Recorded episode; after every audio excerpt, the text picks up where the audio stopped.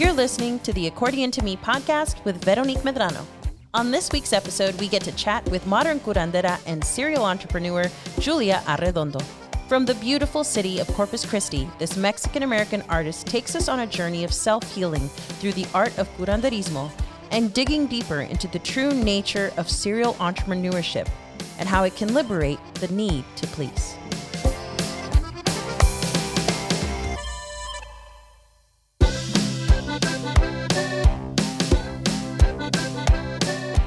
As some of you know, early in 2020, I was in an accident.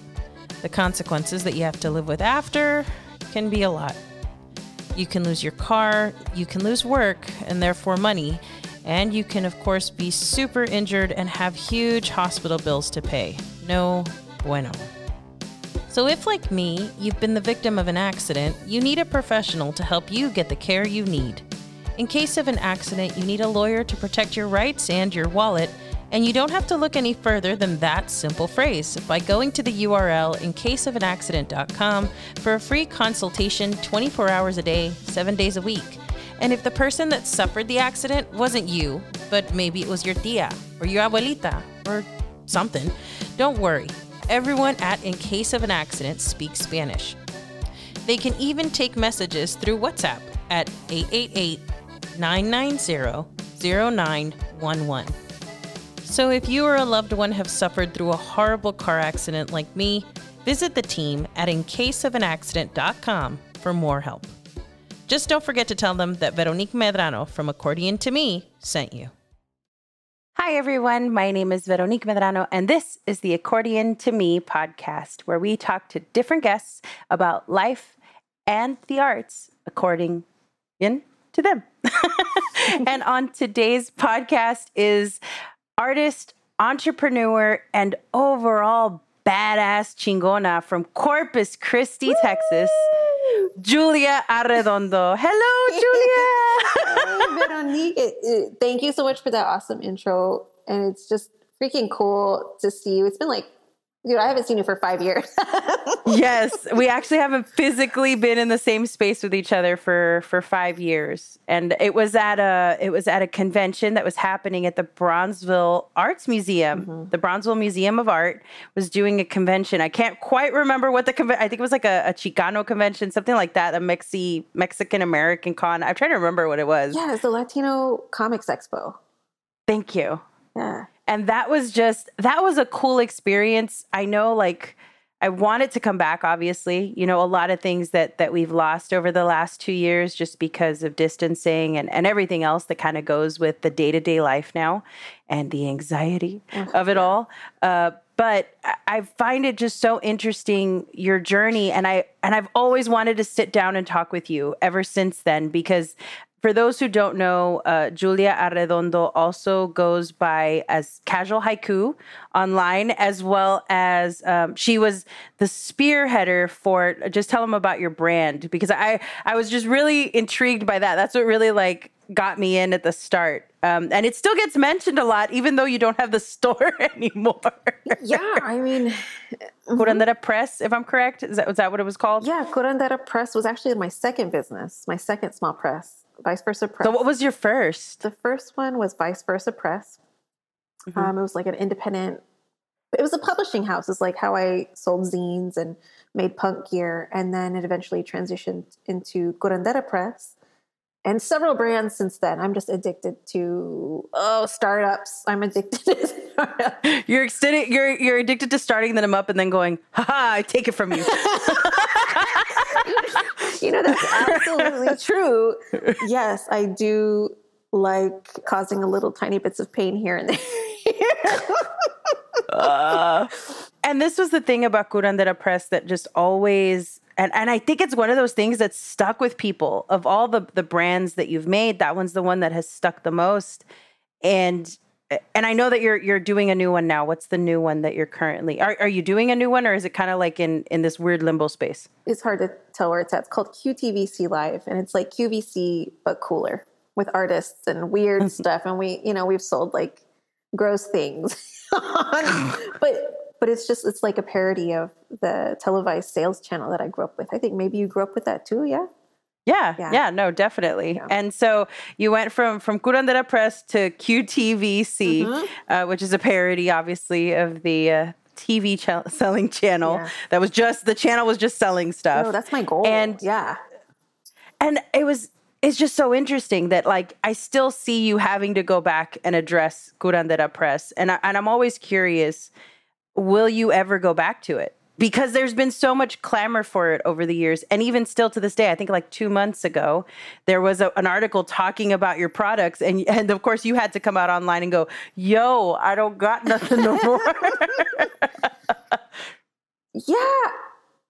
Okay, so I I think I'm in the process of actually selling the archive and talking to you as a librarian is particularly like interesting and fun right now because I'm trying to sell the archive to either the Nettie Lee Benson collection at UT Austin or to the Newberry Library in Chicago.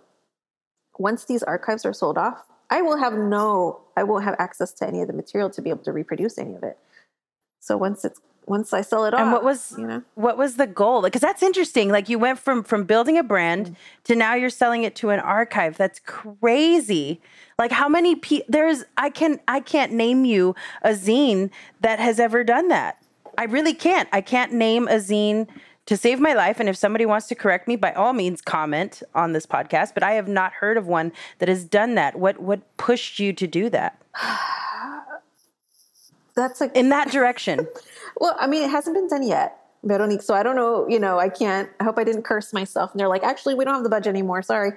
Um, I guess I just wanted the chapter to be closed. For me, that was a way to just close the chapter so I could keep on this trajectory that I'm going on is like, I'm like, part of my art practice is opening new businesses and like shutting them down, opening them, you know, just, I just. Being free uh, that's absolutely like my lifestyle is this like lifestyle of non-committal but at the same time i am able to like pursue pursue like all these ideas that just pop into my head you know and continuing a business continuing a business like Curandera press yeah it would have been profitable but i don't i just didn't feel like i was contributing as much to this like conversation around contemporary latinx identity as like all these other conversations around me. You know, like I think I was there for a really great chunk of that conversation, but I was like, you know what, I've already taken up my space. It's time for me to like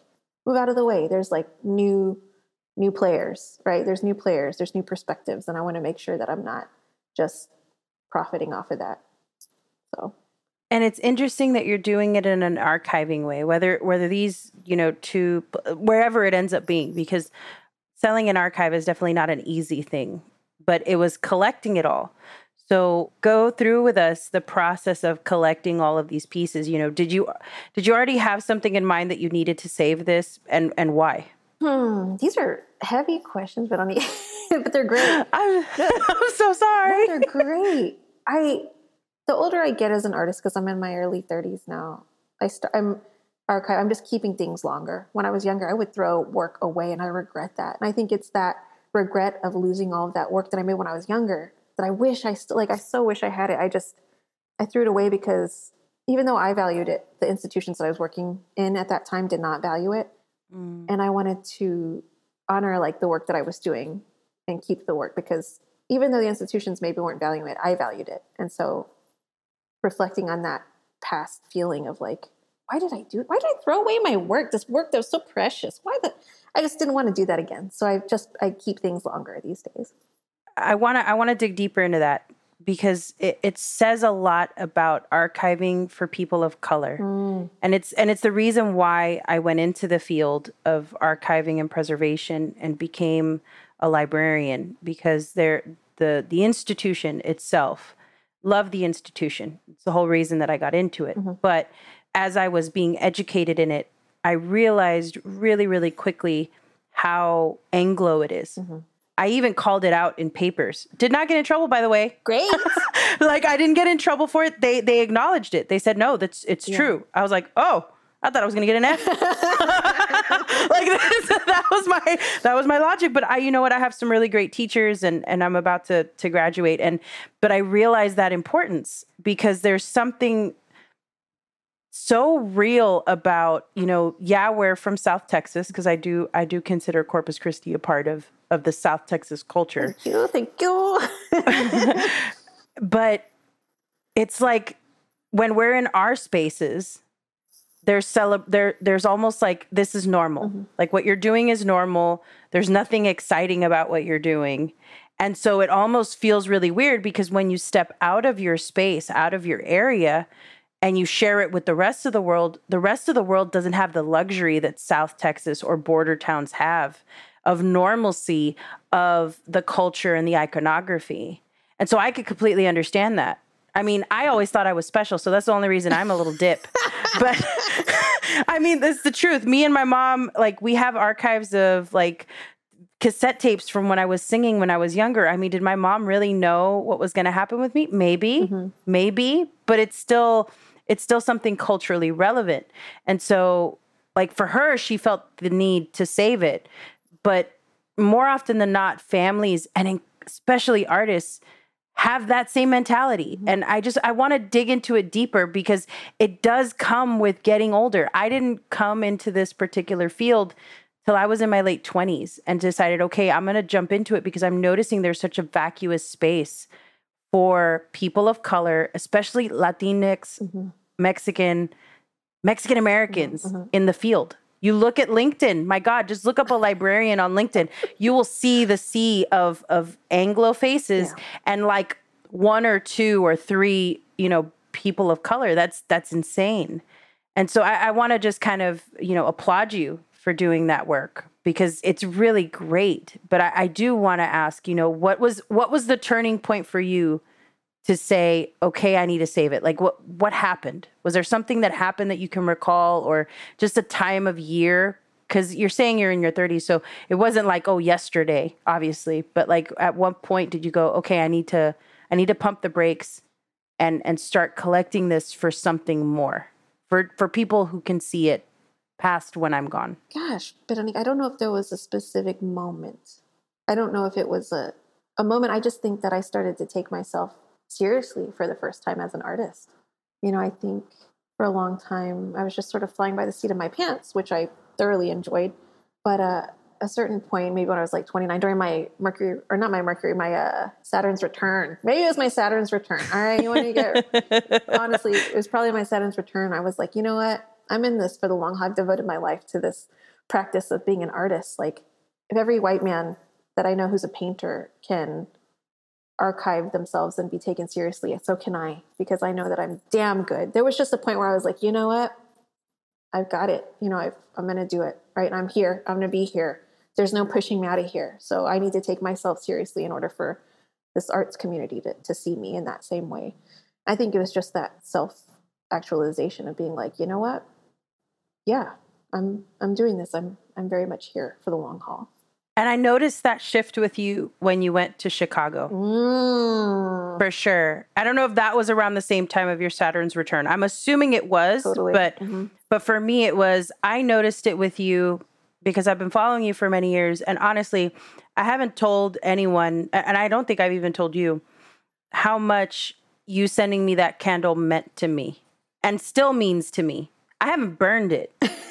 I, I, know I know that's the exact opposite purpose of those things. but but I I feel like there will come a time and a place where I need mm. to, but right now I'm like no there's so much going on right now in the space, in the art space that it's not it doesn't feel like the right time on, honest to God, like there's musicians that unfortunately are passing away, yeah. they're getting sick.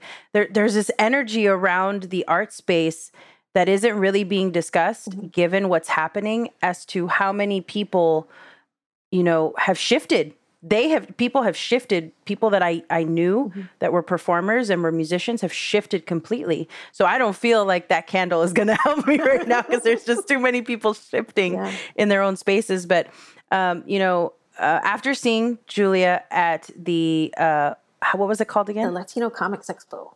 The Latino Comics Expo. Um, she mailed me a candle to find bandmates because I saw it on her table and I was like, ah, I need this. And of course, I said it in a joking way, and I did get stuff from her at her table. But it ended up being like she sends this to me and there was just something I think the whole reason I haven't on top of everything else is that there's an energy there hmm. that feels very sacred to the point that I don't feel like I need to burn it. It's an artistic bond, and that's what I felt when I had it. And I still haven't burned it, and my mom loved it. You know, she saw it and she's like, oh man, we need to burn this someday. I'm like, no.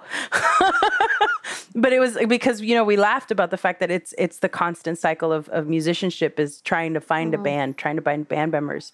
But it was it meant so much to me, but it was sacred in a different way more so than what I'm sure its intent was, because it felt like there was someone out there who understood me to my core and understood that that struggle as a woman, as an artist. I didn't tell you then, but I, I tell you now. Thank you. That was that was something for me that I've kept and has made me, you know, very endeared to you in, in a very clear way because it's there's something truly special there thank you also for sharing that story. That's like so beautiful. But I mean, Veronique, I totally share the sentiment in that, like, when we met, there was like, it was so wonderful to meet your mom, to meet you, to like, we were both at certain parts of our careers at that time. And like, I see what you're doing and, and I, I really identify with it and I appreciate it. Like you're archiving culture in such an interesting way, like traditions from South Texas in such an interesting a relevant way. And I just saw that and I still see that. And I think it's just those like tokens of camaraderie. Like I just I sent that to you as a token of camaraderie and I'm glad that it felt that way because that's what it was meant to do is to be like, yo, like whatever magic that I need to do to help you on your career, I'm gonna do my freaking best because we're in this together, you know? And it was interesting because after I got that candle, I went through a complete reckoning of the soul. Mm. And it was one that really made me dig deep into shadow work. It was the first time I'd ever experienced that. Now, I want you to explain to people what shadow work is. Because I think a lot of people would think it's it's something super wild like what are you talking about? And it's something very personal. It's something that does not just happen overnight. It is actually a lifelong process. I, I almost kind of related a little bit to kind of like an insecure mm. where where Issa's talking to her mirror self. and and and th- that is that is the that is a little bit of what shadow work can be at different phases of it i think i i think i have that that vibe of it but it's a little complex so i'd like for you to try to explain it in layman's terms as best as you can as best as you can i know i'm, I'm no i mean i'm so glad i watched insecure because I totally I love Issa talking to herself in the mirror so much.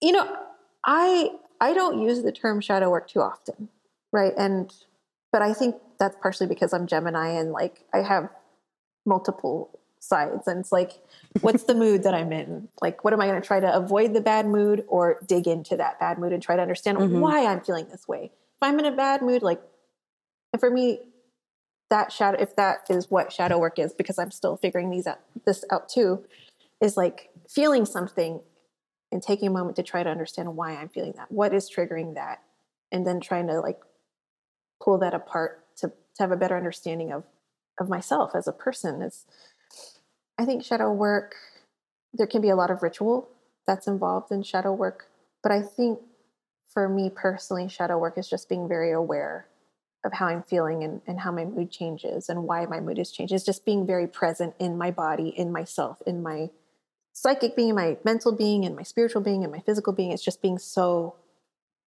having the time and space to feel and to be present in my body. That's for me, that's the beginning, the very beginning of shadow work, of where it starts. And that alone takes a lot of work. You know, quieting the mind and I'm addicted to work. I'm a workaholic. Okay. Like mean, that's part. And of course I've got to parse through that. Like, why is that? And so for me, slowing down is the hardest part of shadow work for me is slowing down. So did this particular time, these these last two years, mm-hmm. really make you kind of unfortunately slow down or, or were you just kind of like in an in-between kind of figuring out the new space? I slowed down, but it was like it was a joy to slow down over these past two years. I was able to feel a lot more. Like I and I feel like now because of the pandemic, I am so sensitive.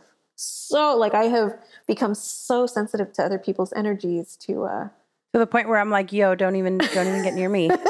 like, yo, oh, don't even don't even touch me. Yeah. Don't, don't even look. Don't breathe on me. You know what? Let's not share the same air. Yeah. Let, you know what? Share someone else's air. You know, and that's one of the things I noticed about moving to Chicago is like when I before I moved to Chicago, strangers we would interact and and sometimes I would be you know they they would touch me and not in inappropriate ways, but I would be touched, you know, and I'd be like, oh, we're sharing energy, it's cool. When I moved to Chicago, that changed. I was like, no, no longer, no, no, nobody is allowed to touch me in that way. Even if we're on the bus, nothing. No, we're not exchanging that energy without like not just consent, but I just I couldn't.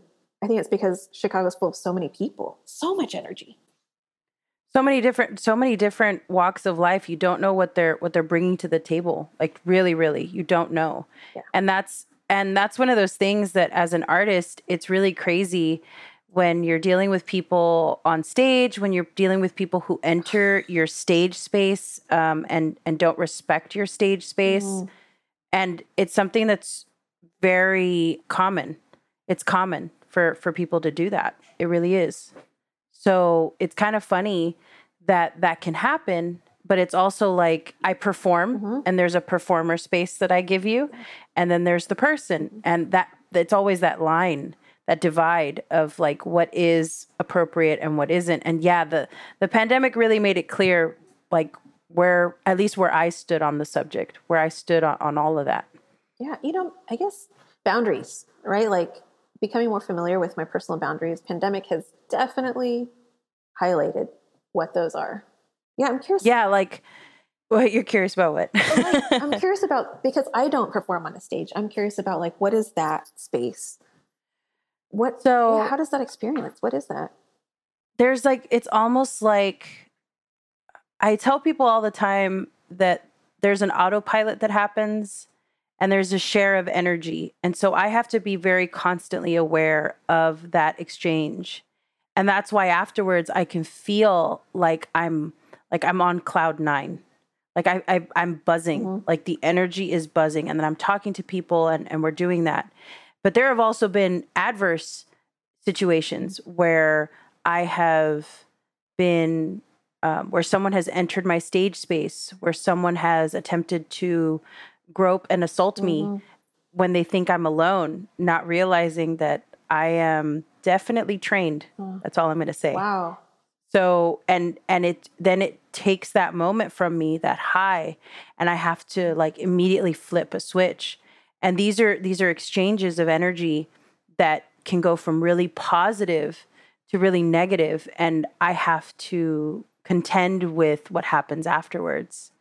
And I was I was talking to a friend of mine recently about about an event that had happened. It was a concert, and that I was put to blame because of how I was dressed for some gentleman getting on stage that had nothing to do with my band, but that because I was dressed strangely, that that's why they let him on stage, and it completely it it it jacked up the vibe a little bit, mm-hmm. and you could tell. But of course, me being a performer, the audience is engaged and they don't realize anything went wrong. Mm-hmm. So I'm tr- I'm riding that energy to get through that performance. Yeah. If the audience had felt something was wrong, I would have felt that energy Yeah. more so outside of what I was internally going through and had stopped the performance. Like I'm gonna tell you right now, it would it would have actually just ruined it. And it's an energy exchange with people. Yeah. It really is. It's an energy exchange. And it was interesting because my shadow work or internal internal work happened over the last three years. Actually, no, I take it back. It happened over the last four to five years because of my last um, my last relationship, my last really serious relationship um, that ended. And I was already in the process of doing something like it. I was journaling a lot. I was just writing top of dome, as whatever I was feeling, whatever was regurgitating out at that exact moment. So I was practicing that presentness. And then when I would read back on it, I'd be like, yo, like I am, I am something else. like there's, there's, there's something seriously going on. Yeah. And so I started to be more intentional. I started to meditate more. But then once the relationship ended, and it, it ended mutually, it wasn't, it just wasn't working for either one of us. But there was some some shady stuff going on there too. But I said, you know what, let's let's just end this now. Both of he, you know, he said, look, I can't do this anymore. I said, okay, I completely respect that. Let's just let's just end it versus trying to fix it. Let's just end it. And that's when the true reckoning of my shadow work began. Because then everything just started to get torn apart. I would try to date, it would go bad. I was living in San Antonio and Yeah. and it was like and it was like, yo, like I was trying to date and it was just going horrible. Mhm. And I was attracting this kind of energy that eventually I just started to enjoy finally for the first time in my my young adult life i was finally starting to enjoy be by, being by myself. Yes you know men and women would come and go Yeah. but at the end of the day i was still myself. I was still very much intentionally with myself and i'd have to reckon with myself. I'd have to reckon with these feelings and these emotions and then i went to the hospital about two no I went to the hospital three different times within my stay in San Antonio. Mhm. And every single time, I just kept thinking, Some, something's going on here. Like, on top of the shadow work, the health was going crazy. So it was like, man, like, this is really affecting my health. I'm, there's something truly wrong and going on. And it ended up, you know, I created some of my best, my best introspective writing um, which ha- not all of it has come out yet. Some of it did, and and the rest is probably going to be coming out next year. That I will say, like, really unlocked who I am as an artist and as a writer, and you know, thankfully throughout the whole thing, I'm I'm still very, I'm a focused individual, Oh, I'm a driven individual. yeah. so the school stuff wasn't wasn't phased by this. The other the work stuff wasn't phased by this. You know, it was more personally because you. Here's the thing that people don't realize, and I think they don't acknowledge, is that look, I can be perfectly fine on the outside. I can cry at work and then pretend like nothing happened, and, and you know, I can I can put on the face, but when I get home and sit with myself, Mhm. that's when the shadows come out Oh yeah. that's when I have to reckon with it. So yes, your your model employee, the employee that smiles and laughs and and you know gossips and says the jokes and does and does the things that normal people do, can be working through a set of demons that you have no clue about, and it's just the truth of it. Yeah, I mean, oh, goodness gracious, shadow work. I think it's a continuous journey. That's the that's the thing about shadow work that I don't think it's talked about enough is that it's not just something you deal with for a couple months and then it's over. Now, once you open up that can of worms, you go from like top level to like deep, deep down into like familial, generational, like things that that maybe you have never experienced in person, but things that were passed on from generation to generation. And then you like, so that's what I'm trying to reconcile with now is like, okay, who am I? What is my lineage? The people that I come from, what are the traumas that they carry that then have been passed down to me? And how do I like keep that from happening? You know, so shadow work is very complex, but absolutely like that sitting with oneself and and trying not to block them out when they when they come knocking on the door. That's that's the hard part right? Because like now we have access to so many things. We've got access to technologies. We've got access to substances. We've got access to everything. You know that I mean, something something that I recently, you know, realized is like you have access to to technology to such a degree that, I mean, the positive and the negative of it is it ha- gives you access to a bunch of people. Mhm. The negative, it gives you access to a bunch of people. It's literally both. Like Yeah. I, I, I get it completely. Like I, I've tried my hardest to like get myself out of socials, Mhm. but it's hard because it's part of my work. Yeah. It's part of what I do. Yeah. So it's kind of like, can I really be off social? Technically, nah. yeah Can I try my best to be more intentional with my time? Mm. Heck yeah. So that's the realism of it. Like if your if your business requires social media, which some of us do, Yeah. just be intentional with the time. That's what I'm learning now. Being intentional with my time. Yeah. What I give my energy to. Stop watching the damn trauma porn. yeah Stop. Like Yeah. uh, like you know what? She's dead. like like I know I know I, mean i don't like know what the- you're watching but only no, no, no, no, no, no. Like, like in the sense of uh, when I say trauma porn, I'm talking about these SVU, Law and Order SVUs. Mm, got you got you these, got you. these like these videos of like, and even people of color say this. Like, these videos go viral Yeah. of these of these you know racial attacks yeah with good reason.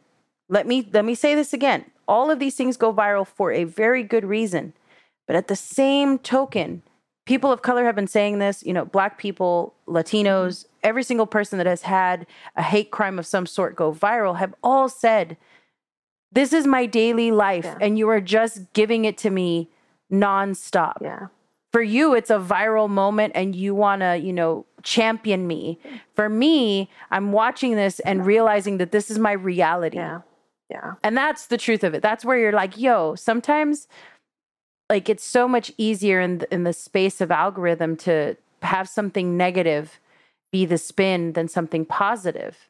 Period. Yeah. It's unfortunate. Yeah, yeah. I mean, t- I I love that we're talking about technologies Latinx identifying individuals because I I think that's a space that we're still not excluded from, but not represented in as much as I see other other folks, right? Yeah. And I see you doing that. You're very like, and I I love that you're sort of bridging the gap between like South Texas traditions and then like contemporary, like gamer, contemporary online. Like, what does that look like now? What like what is? And I freaking I love your your was it the La Pulga video where you're like mm-hmm. you're at the Pulga and you're you're like doing this grease lightning. So you know you're like Yes, it- that was exactly the It vibe. was so cool. It was a Mexican grease. Oh, yeah. Like if we were allowed to do grease, it would have been at the pulga. But like for real. it was so cool. But I love in the background, I can see everybody's like Dio's just sort of standing there being like, yo, what is going on? but but it, like there's something about what you're doing that's so real and very meta at the same time. And I love you're just like it's just so everything that's happening in the valley, everything that's happening in RGV, everything that's happening in Brownsville, I think is like so important right now. And I love that you're you're archiving that. You're archiving a lot of what's happening, that sentiment, these traditions, you know?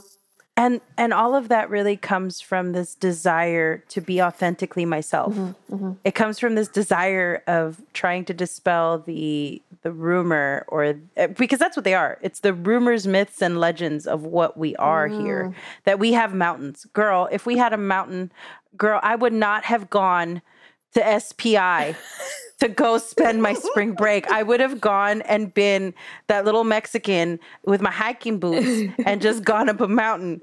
I cannot stand it. Like I could not believe You know, people like how many how many videos, how much productions don't care about our area Mm. and just misrepresent it to such a point that it's just it's gross, it's disgusting. And they like I had people from Dallas come down. They were great people. Yeah. Had a wonderful conversation with them, but then they're driving around they're like we were driving around and just we expected like I said I know what you expected. You expected a third world country. Oh, damn. You expect- You expect and I wasn't being mean. Yeah. I'm like I understand. Hmm. I understand you. You you come from this ideal Yeah. because mind you Dallas is very far Yeah, away. It is. It is. totally different place. It's a different world Yeah. Yeah. It's a different world.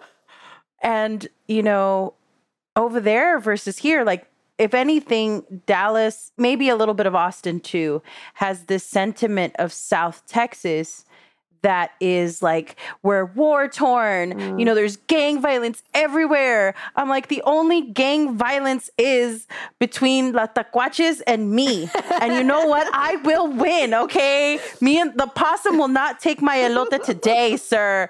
Today is not your time. And i'm actually talking about a literal possum. Like i'm not talking about any type uh, i just want to preface that. Oh my no it's a for reals okay. possum.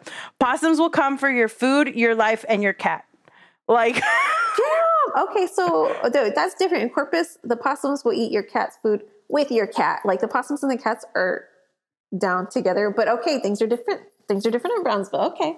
I'm gonna be careful when I go to Brownsville.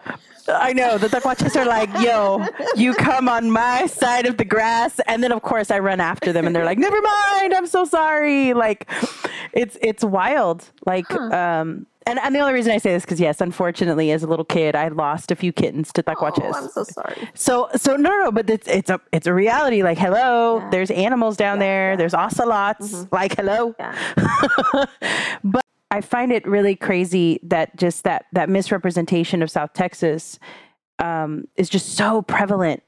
Like the Selena Netflix series put mountains in Brownsville. Oh. Okay, so I didn't even see that series. I'm from freaking Corpus Christi too, but I I didn't see it. I'm gonna be super honest. Okay, okay. I can't. Like I I didn't see it. I just saw the running screenshot mountains. of of mountains as they're as they're driving past Brownsville to go to Monterrey. But of course, like they filmed, they didn't even film here. Okay. I understand the pandemic and stuff, but they didn't film here. They filmed in California, in uh-huh. Baja California. Yeah. So like, yo, we don't have mountains. Figure out a way to get the, get rid of them. That's not how our terrain looks. Like it was really wild what what they used to represent us. I get why. Like I said, it's mm-hmm. pandemic. They can they can only go so far to film. But there's just it just didn't ring true to me. That's why you know the big the big thing that went viral when the show came out was Las Montañas de Brownsville, and guess whose face was like the leading champion of the mountains? Me. So I was like, I was like, give me my mountains, Majesty, give them to me. and this this goes back to me being an absolute deviant online and being a deviant with a purpose. Yeah. Like my purpose is to poke fun at these tropes that are not real about this area and then give you the reality. Yeah. I guess I'm torn, right? Like there's a series about the place that we're from, but we're not even interested in freaking seeing it. Isn't that like that's so interesting? I figured like we would I feel like in their heads we would be the ones to be championing championing this series. Like, yo, okay, this is what we're gonna do. We're gonna make a series, then the Latinx population is gonna spread it on social media, it's gonna go viral, then we'll have entered the Latino market. Right? But that didn't happen. There was something about that series that actually worked counter to their approach. Yeah, and I still say to this day, had they titled the show differently, like Selena y los Dinos, mm-hmm. If they had just added the Los Dinos part, you would be surprised how they're thematic for that whole show. For what I I'm aware of, how the thematic went, and just reading the plot points, and you know, seeing everything after the fact, not watching it, but I I I mean, my God, this stuff's there to read. I don't have to watch it Yeah. it would have made the way they took the story a lot more palatable mm. and a lot more understanding for why they put focus where they decided to put focus really hmm. because they put focus on the family which i get Yeah. and that's great and the family's impact but when you call the show selena mm-hmm. the netflix series that's not what you're going in there expecting Yeah. you go in there expecting more stuff about Selena, not the family. That's not what you that's not what you're putting out there. Hmm. But it's it goes back to the tropes. You know, it goes back to, you know, Latinx, Mexicans, Mexican Americans, you know, they they'll they'll champion, you know, Selena and hot Cheetos and and uh, just put it on something and, and they'll buy it. That's the realism of it. Yeah. Is that they're they're real quick to to throw tropes like oh they all have accents, oh they like there's tropes that they they're so they're so deathly dead grip on it that they don't realize that there's more complexity to the Latinx, Latino, and Mexican populations that are in the United States, immigrant and natural born.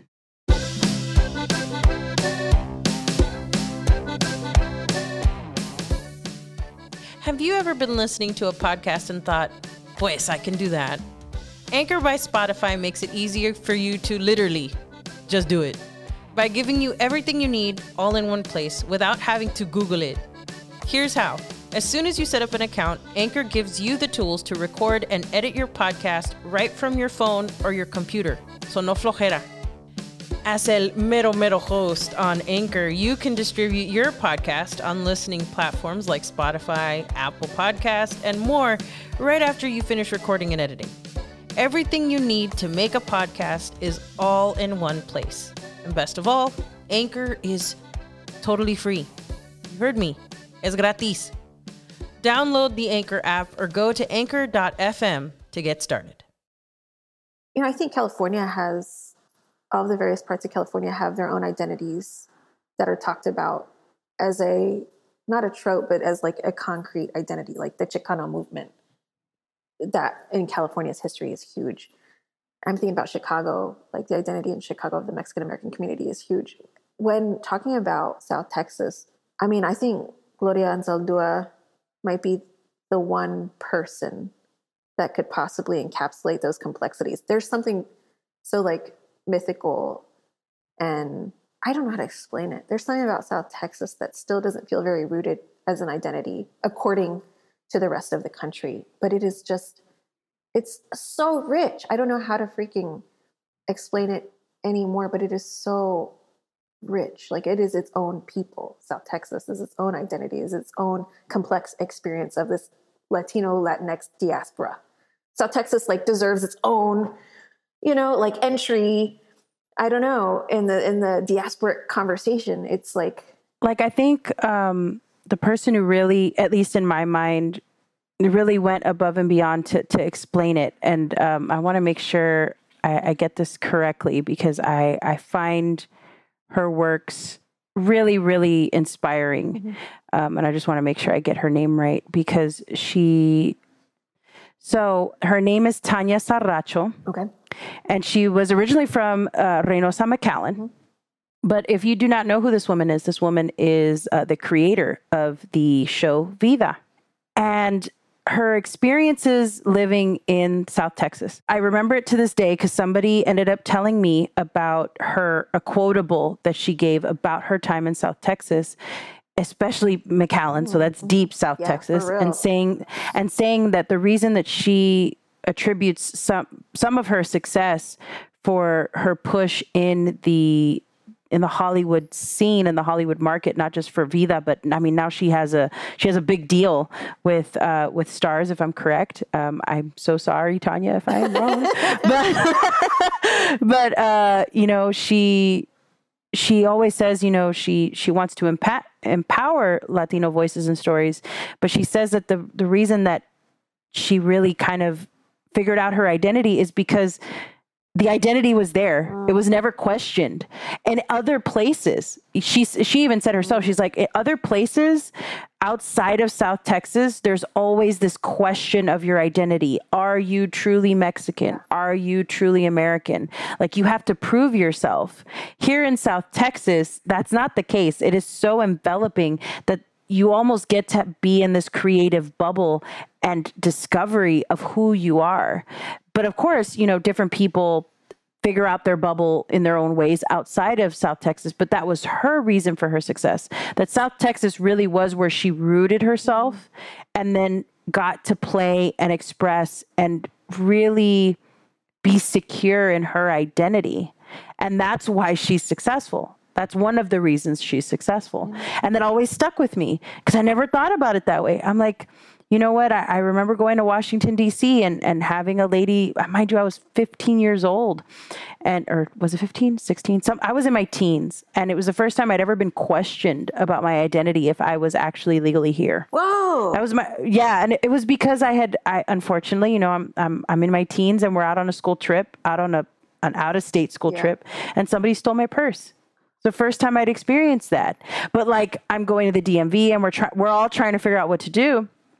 And lo and behold, because I need to get on a plane. So hello, ID. Yeah. And um and lo and behold, you know, that was my first experience. And then the teachers who are aware of what's going on, I wasn't aware. Like it didn't dawn on me till later what was happening. But they got into a fight with the lady. Oh, damn. like not a verbal fight. Yeah, yeah. it was a verbal fight, yeah. but they got into a verbal fight with the lady about how she was treating me. And then we left. But when I sat back and thought about it, I'm like, man, a lot of the times I have diminished my identity for other people. Mm-hmm. And it wasn't until that last relationship ended that I was able to finally sit in the bubble and really explore and sit in my identity and be able to accept it in a loving way. It was always a part of me, mm. But it's accepting it in a loving way that makes sense. And that's a that's hard sometimes for people like to be like, "Oh, you know, you, you want to be the best Mexican that you can be, but then you want to be the best American you can be, and you're constantly exhausted with trying to be both at the same time when you have to realize that you're you're situation and your identity is very unique to you and your upbringing. Absolutely. And I will say though, being away from home for so long makes it even more complex, right? Like everything that I remember about home whenever I visit now, everything's changing, right? Like, so I, I strong roots in Corpus Christi, but now when I visit, which doesn't happen as often as it used to, it's like, whoa, having to re-remember everything and, and examine everything that's changing and and it's a lot.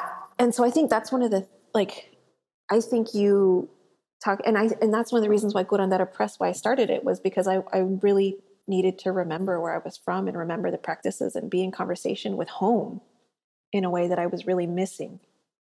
And so now that I've been out of that conversation for a couple years, I'm I'm missing home, Veronique. Like I am so missing cruising around Corpus Christi. And I miss you. Yo, I miss the sense of humor. I miss the food. I miss the cool ass people. I miss like, yes, not having to freaking defend where I'm from every freaking day with every encounter with someone who's Latino. Like there is where I'm from. It feels so good to be in a place where I'm from. Like there will never be another feeling like that. You know, I've been enough places where I know I'm not from there, but to be back into the place where I am from, there's nothing like that feeling, man. Nothing like, yo, you can't tell me I don't belong here because I was born and raised here. You know, like I am this place, motherfucker. You cannot tell me that I'm not good enough, that I'm not brown enough, that I'm not white enough. Like this is my home. Like, get the fuck out of here. Please leave. Yeah. go away. and, and I think it goes back to that energy thing. Like now, it's unfortunate to say, but I think we set the bar really low for ourselves mm. in in interactions and engagement with people that we would tolerate prior to you know the shutdown. Yeah and and prior to being isolated. Yeah.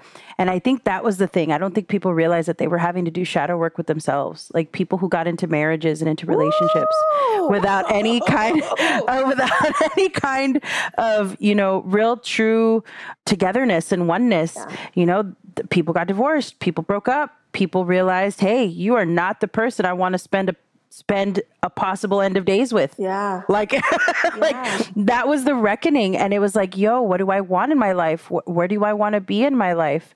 You know, I was, I was still single as all of the pandemic stuff is going on, dealing with my own health journey. Like I'm, I was going to the hospital for the exact opposite of COVID. Yeah. And so like, I was alone. Yeah. I was alone and, and I was just like, yo, like all these people that I tolerated, all these Anglo men that I tolerated, like mm-hmm. absolutely tolerated, tolerated. I'm sorry, y'all. Um, I, am not, I'm not acknowledging any of you. We didn't date. We were just acquaintances. so these acquaintances I absolutely tolerated because I wanted to be like them. And that was the that was the harsh truth I had to come to realization with is that I wanted to Angli- Anglicanize myself that I started to that it was fighting. It was fighting with the artist. And it would always fight with the artist. That's why the relationships would never last. Mm. I was engaged three times and and all three folks, all bolillos, mm-hmm. it would not work. And it was because their their identity for who I actually was, despite saying, "Oh, baby, I, I accept you. I love you. I love your culture. I, I you know, I want to be more blah blah blah blah blah blah blah blah blah."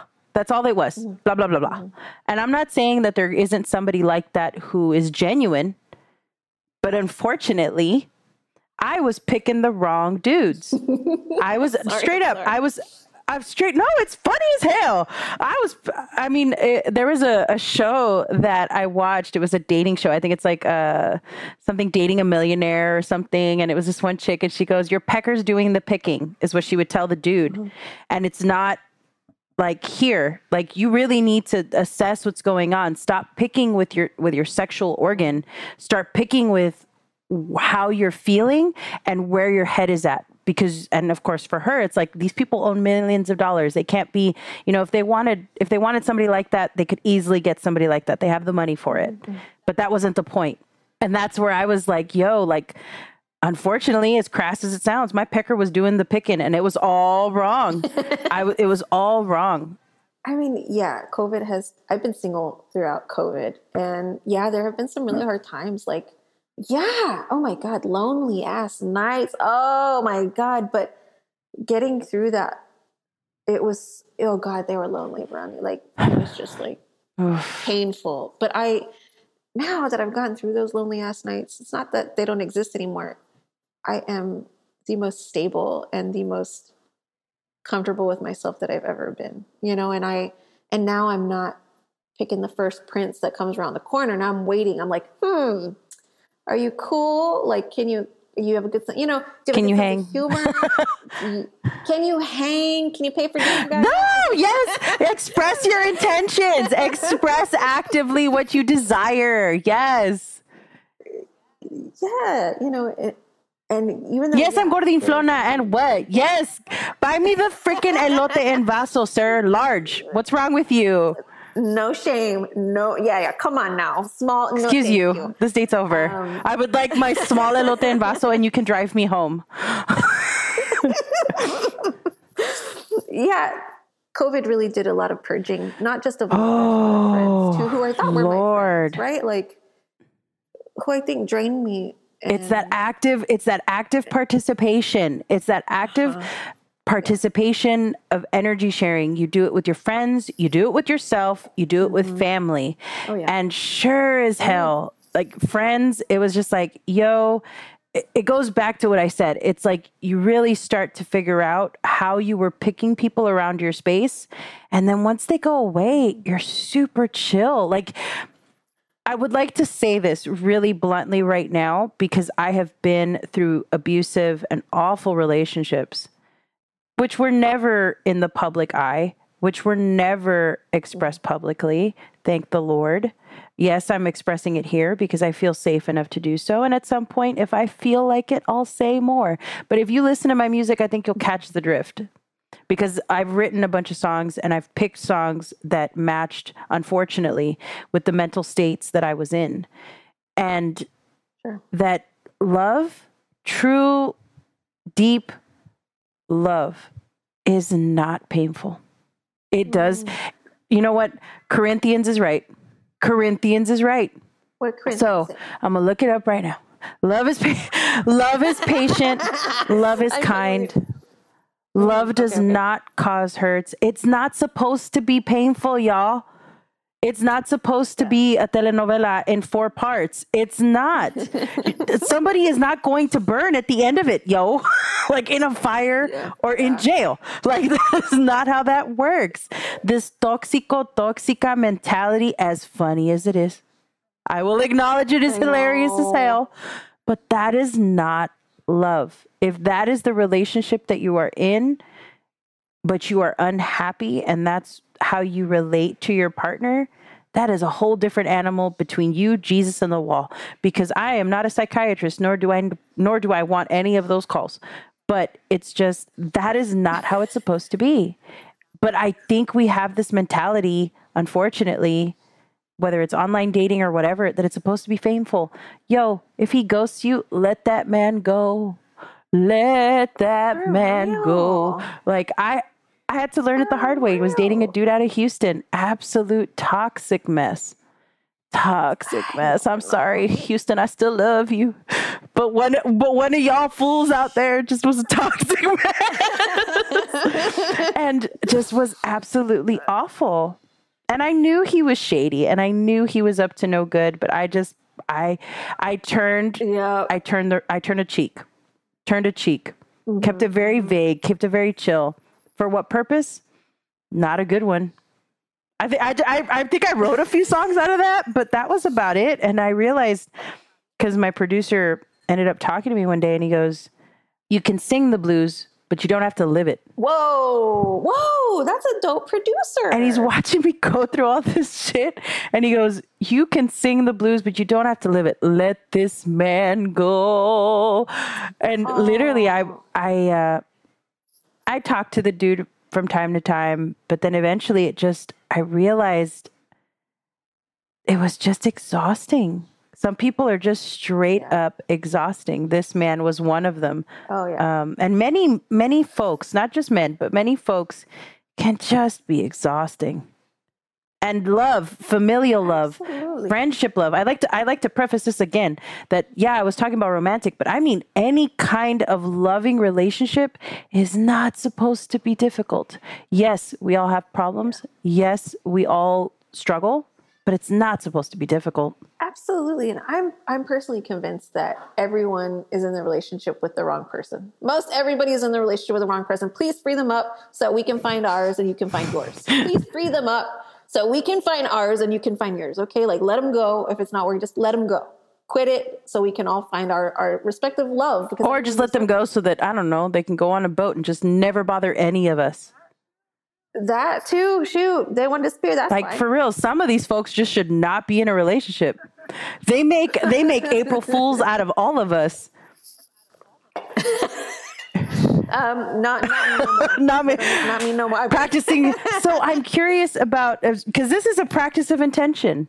This is truly a practice of intention, and I'm curious what your thoughts are on setting active intentions because that's been interesting lately because yes you can set an intention. You can set an intention for a year a month three months five years however long. But there's a difference between just writing it down and saying it and then actually actively setting an intention the active act mm-hmm. of setting the intention. And so what are your thoughts on that? I do believe and I think writing is very powerful. Speaking is very powerful. I think making space to acknowledge what you or what I want for some circumstance, for some foreseeable future. But we're like at the very beginning of this new year, of course, I'm thinking about my intention for 2022 for sure. I've already like written it down, I've already talked about it. And on New Year's Eve, I usually do like a pretty elaborate ritual to be like, okay, sitting with myself, respecting this year, honoring it, now it's time to like think about what do I need to do to plan for 2022. I think active intention involves some sort of labor, you know, and I think I've never been averse to labor, and neither have you, Veronique. Like I see you out there freaking working and doing your thing, and I respect labor. I respect work so much. I think the difference between passive intention and active intention is that exertion of labor, either exertion of labor or sacrifice, like sacrifice of of time, sacrifice of money, sacrifice of like pleasure. There's usually some form of sacrifice for me involved with my intention setting. And in, in this case, it's been a lot of pleasure. I've been sacrificing a lot of pleasure. Yes, I can get on Tinder any moment I want. Do I? No, I don't. Okay. So that's for me, that's how I see active intention setting. And pleasure can also be hey, you don't go out to drink. Hey, you don't call mm-hmm. up that booty call hey, maybe yeah. maybe take some I don't know, maybe take some time to go to the gym. Express it express it or eat, eat an orange. um, oh my god! Uh, I mean, e- even so far, I'm gonna accidentally make you spit that that coke Sorry. right through your nose. Just boost. Uh, I'm just gonna add like an emoji to this part, like just. but active active intention, yeah, it does require sacrifice. It requ- and, and I will say this: that doesn't mean lose sleep because that sometimes gets gets twisted too where you say oh well that means i should sacrifice my sleeping that i should sacrifice my i should sacrifice well, no. my time with my family or my friends or my kids nah fam everything in balance there is a balance and yeah. honest to god you're not going to be good at it at first. You're going to be absolute yeah. shit with balance. But if you go in there going, hey, I'm going to try my best this week to be the best version of myself and to actively give my body what it's asking and my heart and my soul what yeah. it's asking, then your active intentions become really really powerful than passive intentions, which is like, oh, I'm going to write this and then I'm just going to like look at it every once in a while. It's why a lot of the times when people do like these collages, a lot of the times it works because or or they write but they have it somewhere they visually see every single day because it's like I wake up in the morning, I see it wherever it is. I, I go somewhere and it's there, it's in front of me, it's reminding me every single day that I need to be presently acting on it. Passive is like, oh, I wrote it, or you tell people online that you did it, or you t- maybe you did, or you thought it in your mind, whatever, and it's not it's not truly um, it's not going to come to fruition. And then you have those people who are bitter. Well, you know, 2022 is my year. Well, 2021 is my year. Well, 2020 is my year. Well, girl, what year is your year? Are, are we year of the ox? Are we year yeah. of the ram? What's going on? Where where are we? yeah, yeah. I mean, I mean, taking responsibility is also a big part of it. Is like taking responsibility for okay, why am I feeling like this? Is it something that I have done? Is it is it the way I'm living my life? Is it you know? And that's I think that's really that's one of the toughest things, and I always have to reconcile with that. You know, because even though I work all the time, doesn't mean that I'm working in the right direction all the time. Um, so yeah, taking responsibility for this exact moment in time that you are living, that I am living, is is also very very important. Now, going from what would you suggest for people going from you know passive and try and not seeing those results that they want to going into active intentions what what would you say would be things that you would recommend if that is the direction you're trying to go in act in creating an active intention for a month for a year whatever whatever it is that you're trying to to pursue in your in your personal life i don't think there's a right or wrong way of setting an active intention. I think that setting the intention by doing something by accompanying it with something that you truly love makes the most sense. So if you love to smoke a damn joint write your intentions smoke the joint think about it. You know like spend some time with your herb if that's if that's maybe your process. The way i would do it is i would freaking i would write it out i would talk it out with myself. I'd play a song that i like and then i would dance right? Like i would celebrate or something that would maybe activate these intentions in some way finding whatever process is truly it truly vibes with you. Finding your there's no right or wrong way. Just let it vibe. Let it feel powerful to you. Whatever feels powerful to you, I think is the right way. It doesn't matter if it looks ridiculous to other people. Be as ridiculous as you want to be. Like that's the most beautiful thing about ritual is that they're all very personal. There is no right or wrong way. I honestly don't believe that. Um, just really listening to the things that that you need to activate the intention. Listen to that. Have fun with it. If it's cook a meal, if it's eating i don't know eating the fortune after you get it from your fortune cookie that's what i do i do it i ingest the fortune because then i'm like okay that's it really just listen to yourself and have fun with the ritual i think that's really the only way to get into it and that's something that's interesting as modern curanderismo has has mm-hmm. evolved from where it was to where it is now at the current generation is that modern curanderismo honors the the path prior but then also is is doing this. It, it's saying there is no right way as long as you're acknowledging your ancestors acknowledging your history and then and then creating something from it that feels genuine to you.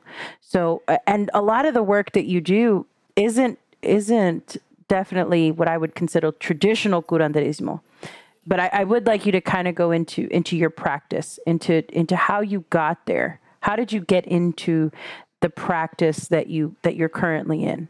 And how did you start? I mean, I grew up in South Texas, so I feel like curanderismo is just a part of the natural landscape. Like it's just a part of the region. Like everyone's grandma, everyone's tia was like doing cleansings of some sort. Like that's just it's there. It's, it's huevo time there in a lot of homes.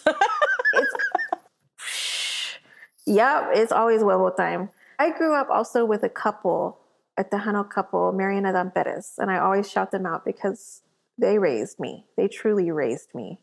And Nana, Mary Adan, or Mary Perez, Nana is what I would call her. Her mother was a curandera. And so she took me to botanicas when I was growing up and she was just r- running errands, right? But I, that was the first time that I was exposed to like all of these alternative spiritualities, alternative spiritual icons, products, processes and so I think going to the Botanica really early really started my journey of like, what are these things? What are these magical things? And of course, as a kid, I, of course, I would latch on to that. And so it started then. And my family didn't necessarily pass on a whole lot of cultural traditions to me. So I would go to the library and research like my culture and the crafts and the arts. And, and that's when it started was like in research in libraries. I was a kid too. And so I would just do all this independent study and try to understand who I was in this context of South Texas and everything that was going on around me. It's interesting that you said they were just doing errands. It was literally something that was part of their day to day life to go mm-hmm. to the botanica, to engage in that space.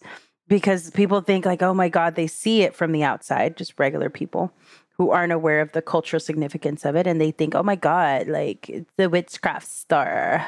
Like, oh, what are we doing here? There's brujeria here. And and it's just like, yo, like your grandma, your aunt, your uncle, like they're just going in there as if it's like going to the store to get toilet paper. Like it's literally that yeah. ba- and it's it's not saying anything mean. It's literally that basic. It's part of the basic yeah. life. And that's something that I that it gets such a bad rap for. It's like, oh my God, there's brujeria in there. No, girl, it's just you need to chill. you need to chill. You do not know anything. And it's one of those things that new age Christian Catholics, it, it's so interesting how they're like, oh my God, El Ojo, El Ojo. Take that necklace off. It has El Ojo on it. And I'm like, do you even know what it means? You should not be saying that. It's the it's the God. You know what? The Lord created all of us in his image. The Lord created all of us in his image. That means I am the same image as you. We are the same in God's eyes. And you're sitting here being absolutely yeah. trashy. And it, it's just, it's the sense of entitlement. It's the sense of, you know, curanderismo was the best way for me to reconcile my Catholicism when Catholicism mm. caused me pain. That's fascinating. That's fascinating. I didn't grow up Catholic, so that I would love to hear more about that. But I curanderismo for me, and maybe a little bit of brujeria too, really helped me empower myself as like a young teenager like I felt like for the first time I had control, some oh, yeah. level of control over like where I could go in the future. You know, I could burn a candle in case I was feeling jealous for this like dumbass boyfriend that I was seeing when I was 14. You know, like I would burn candles. I'd be like, yo, I need help because I'm jealous, right? And they'd be like, okay, we got you. And there's a um, sense of peace. There's a sense of just, energy that comes. Mm-hmm. And it, I say it again, is there's a sense of energy that comes from fire. Because at the end of the day, it is, mm-hmm. in, a, in a sense, fire magic and there's energy that comes with it. There's energy that is imbued in it from when you put the intention to when it receives back to you. Yeah absolutely. And there was something about curanderismo that wasn't it wasn't medical right? It didn't happen in the doctor's sphere. That was too expensive for me right? Like i could never afford traditional doctors but i could afford the botanica. I could afford the herbs or i could pick the herbs or i could curanderismo was not only affordable it was accessible you know, and it's always been accessible. And so that's, and I think that's one of the reasons why I shut down Curandera Press too, is because the products were getting to be expensive. You know, it took a lot of time and labor and it was no longer accessible. And so I was having to reconcile with like, okay, who am I making this for? Why? And I think it's time to shut down. you know? Yeah, and, and, there's some really amazing, you know, um, women that I follow that are I don't know if they would consider themselves curanderas, but they're in the in the craft. Um, Lilith Labyrinth is one really amazing, amazing woman out of out of mm. California, and um, and and you and and a bunch of others that are that are in the practice of it. Um, Brujeria Girl, a bunch of other women. Um, I'm trying to remember this other one that I that I follow who's on uh, who's on Instagram. Yvette actually is another one that like they there's a sense of you know they're all on their own journeys and it's so interesting because they're all different but yet at the same mm-hmm. at the same moment the core of of their practice is very clear as to who they are and what they stand for and yeah when it when it comes to curanderismo yeah it was the bridging gap for me on on how to reconcile my Catholicism. It was. Mm. It it was the best way to to figure out my otherness with the religion. Because I felt other mm. in how I understood the world and how I engaged with the world because I'm very empathic and I'm very emotional. And and things r- really hit me hard emotionally. They just do. I, I can't I can't explain it other than maybe it's because I'm an artist. Maybe it's because I'm so engaged in these energies um, within myself and, and with others that I can feel when things are, are off or, or wild. And so when I was in mm-hmm. the the institution, did I feel devout? Did I hear spirits? Yes. I'm be, I'm gonna be super honest. I was I was the most I read the Bible from cover to cover. I have had long, lengthy philosophical conversations and theological conversations with people. Like, just because I'm not out here trying to quote the Bible to you doesn't mean I don't know it, doesn't mean I don't understand it. I understand it on such a level that you would not even believe. But is it is it going to dictate my whole world? No, because I've had enough time to read, you know, Buddhism books and the Quran and, and all these other religious texts made by man, but for some reason they all have this very clear line between all of them of similarity. And that's where I see God. I see God in the mm. fact that every single one of these religions, while yes, very different because of the regions that they represent, all have this one string of truth. This one these lines that just match each other up. And it should be weird it should call into question, you know, your faith and your practice. But it, it became to a point where I could I could understand my grandmother. I could understand my family better through the act of being in the space and practicing in the space. Now, am I out there healing people's ojo and stuff? No, I, I keep that very I keep that very close. and so it's interesting that you say it wasn't accessible but do you ever think that it was because it was starting to not become a practice and more a business? Mm, calling me out. Um, I think absolutely, absolutely, and I and that's one of the reasons why I, I jump around so much in my businesses is because they no longer start fulfilling like there was some there was every one of my businesses fulfills me spiritually to a certain point and then it becomes like there's like the path to freedom or the path to profit. And I'm always choosing the path to freedom, right? And I'm happy with that choice, but uh, one day it would be nice to figure out a path of freedom that leads to profit. Oh, I don't oh, know if that's heck possible. yeah. heck yeah. Think so? I I okay, think cool. I cool. think so only because of my experience. I'm not saying I'm the richest person in the world. Absolutely not. Give me money. yes, Cash please. App, Venmo, PayPal, girl. I have an Amazon wish list. You want to buy something like like anyone, anyone listening. Like let, let's be clear. I am not the next I am not Jeff Bezos. I am not Beyonce. I am. No, I mean, oh, really? I know you would have thought. Like, look at me. Look at me and my red hair. I, I pay a lot of money to keep it up. But um, in the real, the truth of it is, there is. It's just, I see it in striking my own path and and doing mm-hmm. things my way. Because if anything i see people like beyonce you know yes she she worked really hard but she's doing things her way. She has that leverage mm-hmm. to do that. And that's the thing. It's once you have the leverage they can't take it from you. They can try. Oh they can try yeah. but it, it becomes really difficult. And so yes i i truly believe that there is a path to have freedom and profit. Now there will always be like we said earlier, there'll be things you have to kind of give up. But mm-hmm. at the end of the day, it's still on you. It's what you feel comfortable giving up at that point. Nope. Now it's not someone else dictating to you what your freedom, what like the gives the you're like, oh, these are all the things you're gonna give up. Ah, nah, fam, get get out of here. Get out of here with that piece of paper. I'm I'm done. then it starts becoming okay. What am I willing to be like? Okay, I'm I will give this up if I get this then it becomes an equal mm-hmm. exchange. Then you're practicing the true alchemy of equal exchange. And when you're starting to practice the true alchemy of equal exchange in business and the soul, you will be profitable. Damn, here we go, prophet, prophesizing.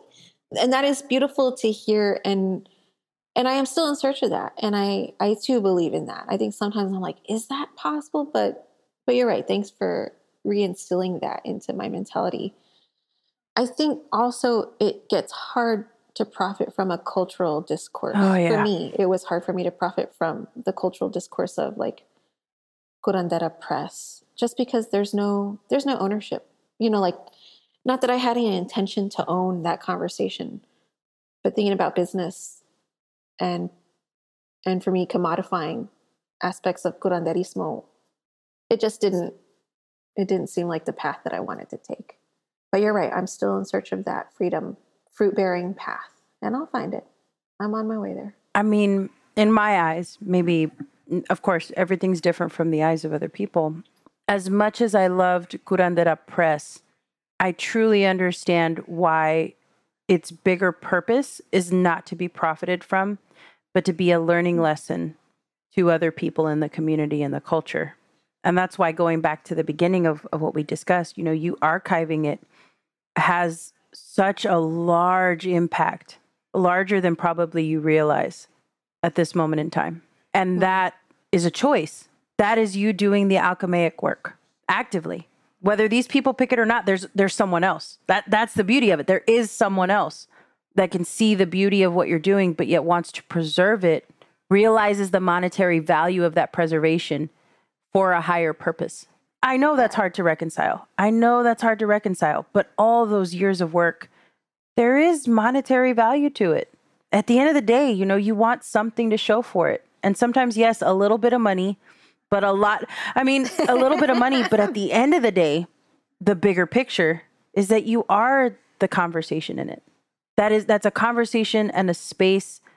Your name will be remembered. There is a legacy outside of childbearing that you have left. Oof, oof. For future children. That, you are literally I mean, raising other children on that content.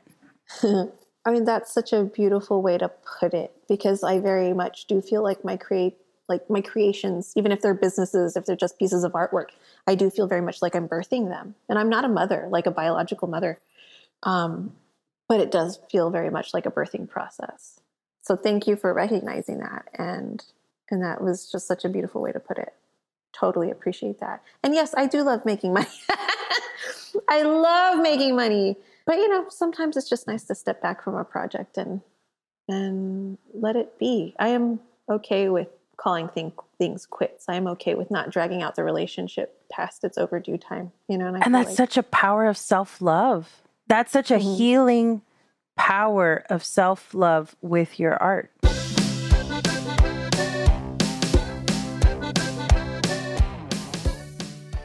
You know that little emoji little wallet with the little wings on it just flying away.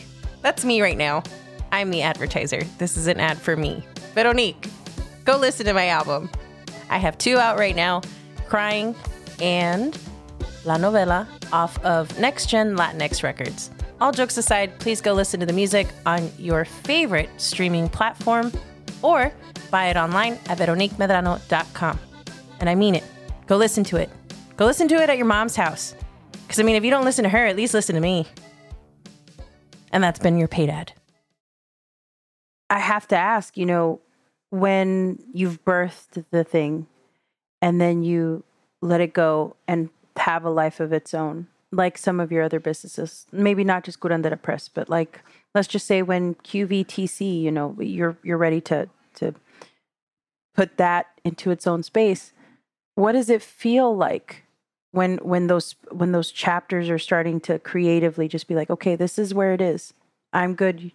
You're good. We're good. I mean it feels very much like a like a not necessarily a romantic relationship but like like a relationship with a living being you know like you sort of look at each other one day and are like damn this doesn't feel good anymore. This actually is exhausting. Like we were talking about those sort of relationships that are not reciprocal. It stops being reciprocal I don't get up in the morning and feel drawn to it. I, you know, it is very much like a human relationship. But the beauty of closing the chapter is that then I get to be on another path again. I'm on that road again. And there's, and Veronique, I'm, there's like always a million ideas in my head all the time. So it's not like I'm searching for the idea, it's already there. And that's what happened with Curandera Press is I already had another press running and Curandera Press just opened while I was running this other press. It just had to. I had to do it. And that's what happens is like, just because I closed a chapter on one doesn't mean that there's not a whole nother idea brewing behind this. Now, right now, where are you currently at and what are you currently doing? I am currently in Waterville, Maine. Um, I never thought I'd be in Maine, but I'm in Maine. With the lobsters and, and all the crustaceans. uh-huh. There's trees, it's cold, and people are pretty nice. Didn't expect, you know, it's all right. I'm currently an artist in residence at the Lunder Institute for American Art.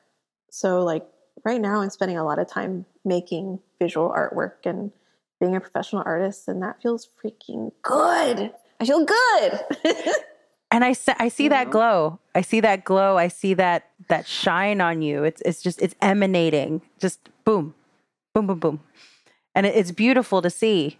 It really is. It's just like, and this is where I kind of want to want to dive into the power of art and healing the soul.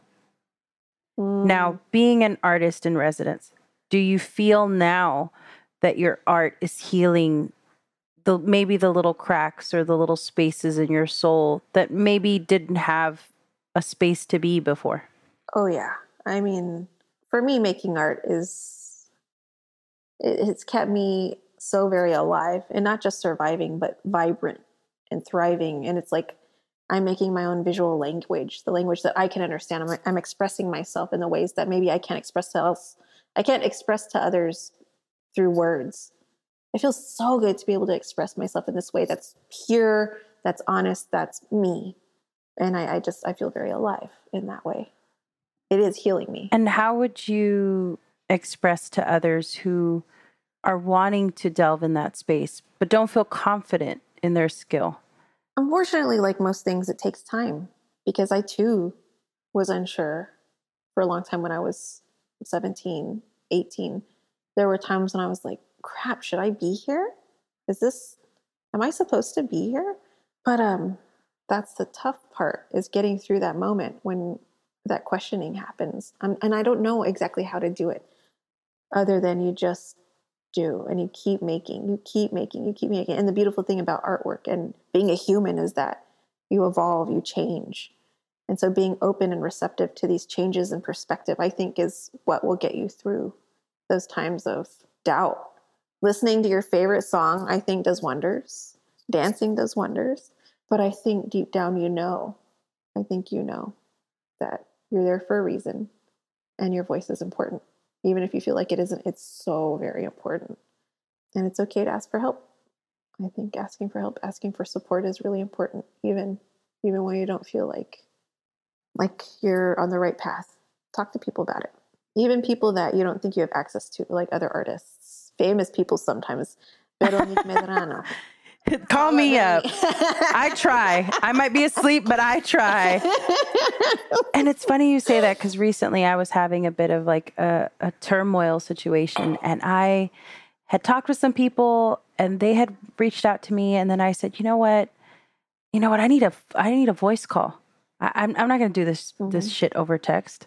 I, I, need a I need I need to hear their voice. Mm-hmm. I, I need to hear their voice and and uh, and have some type of engagement and figure out whether my head's in the right place.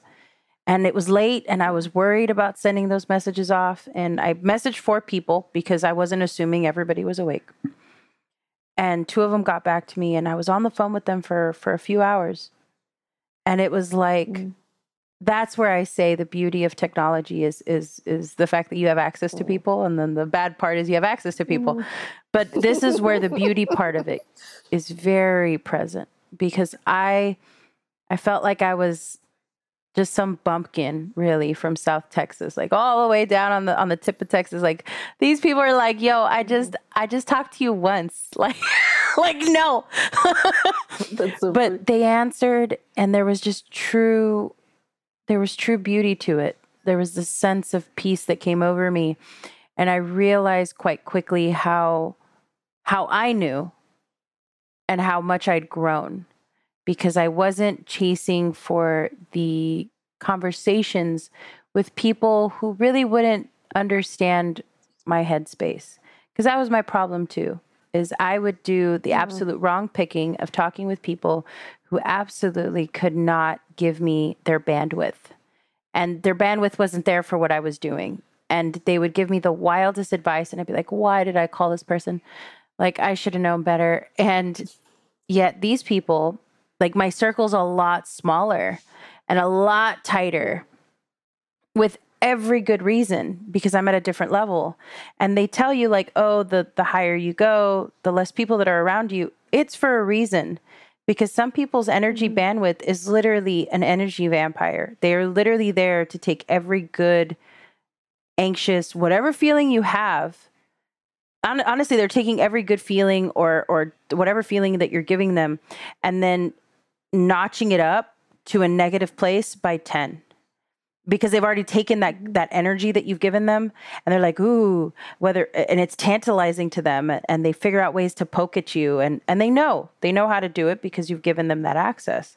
And once you take it away mm-hmm. it's like what do they have?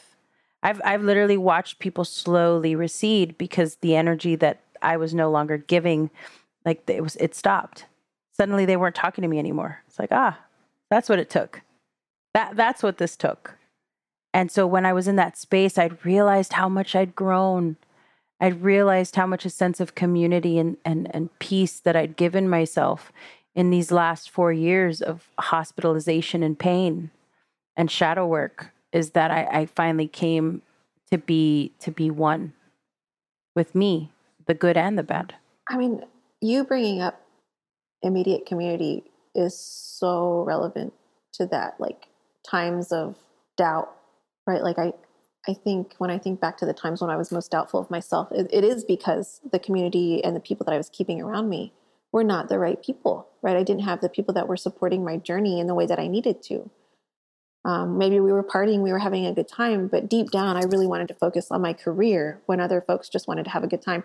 So, taking a minute to evaluate, like, okay, hold on, maybe it's not me. Maybe it's like the environment that I'm in also is not where I need to be. Um, you're very right. You're very right. I think it took me a long time to come to terms with the fact that people, some people were just around me because I made them feel good, right? And I think as creatives, we make people feel alive. we inspire people. Yes. Oh my God, yes. Trying to choose my company not because I make them feel good, but to find company that reciproc- reciprocally we make each other feel good, supported. We inspire each other. It's not just a one way ticket where I'm constantly pumping out ideas and and and great vibes. It, no, it has to be reciprocal now. It's not, you know, I'm not just there to entertain the party, even though I can. All right. Woo. Um, you know, we can woo like yeah. the next person, okay? Woo. woo! Yeah. but yeah, it's not, you know, those times of doubt and those times of just starting on a career path, finding your group of people that will take you seriously as a creative is really important. That is like make or break style. I, I kind of, uh, and I know like I relate it to people who are super huge. So let's just say Beyonce, there's a reason why her space is so small. The mm-hmm. creatives mm that she engages with are so small. And, and, you know, she, mm-hmm. she reaches out to people outside of her space, but she's very intentional about who is in her space. You know, um, mm-hmm. this gentleman recently passed. Oh my God, he was, uh, oh, he was a, a designer. I'm trying to remember his name. Yes, Virgil. Virgil. Virgil Abloh. Virgil. Oh, Virgil like, Abloh. look at his. Like, listen to him. Listen to what he's saying. He is mm-hmm. super intentional on his words, on his actions. People can go crazy on him online, but he was still, again, access to people. Yeah. Sometimes it's a yeah. negative, but he used that in such a way that he didn't let that deter him at the space that he was in.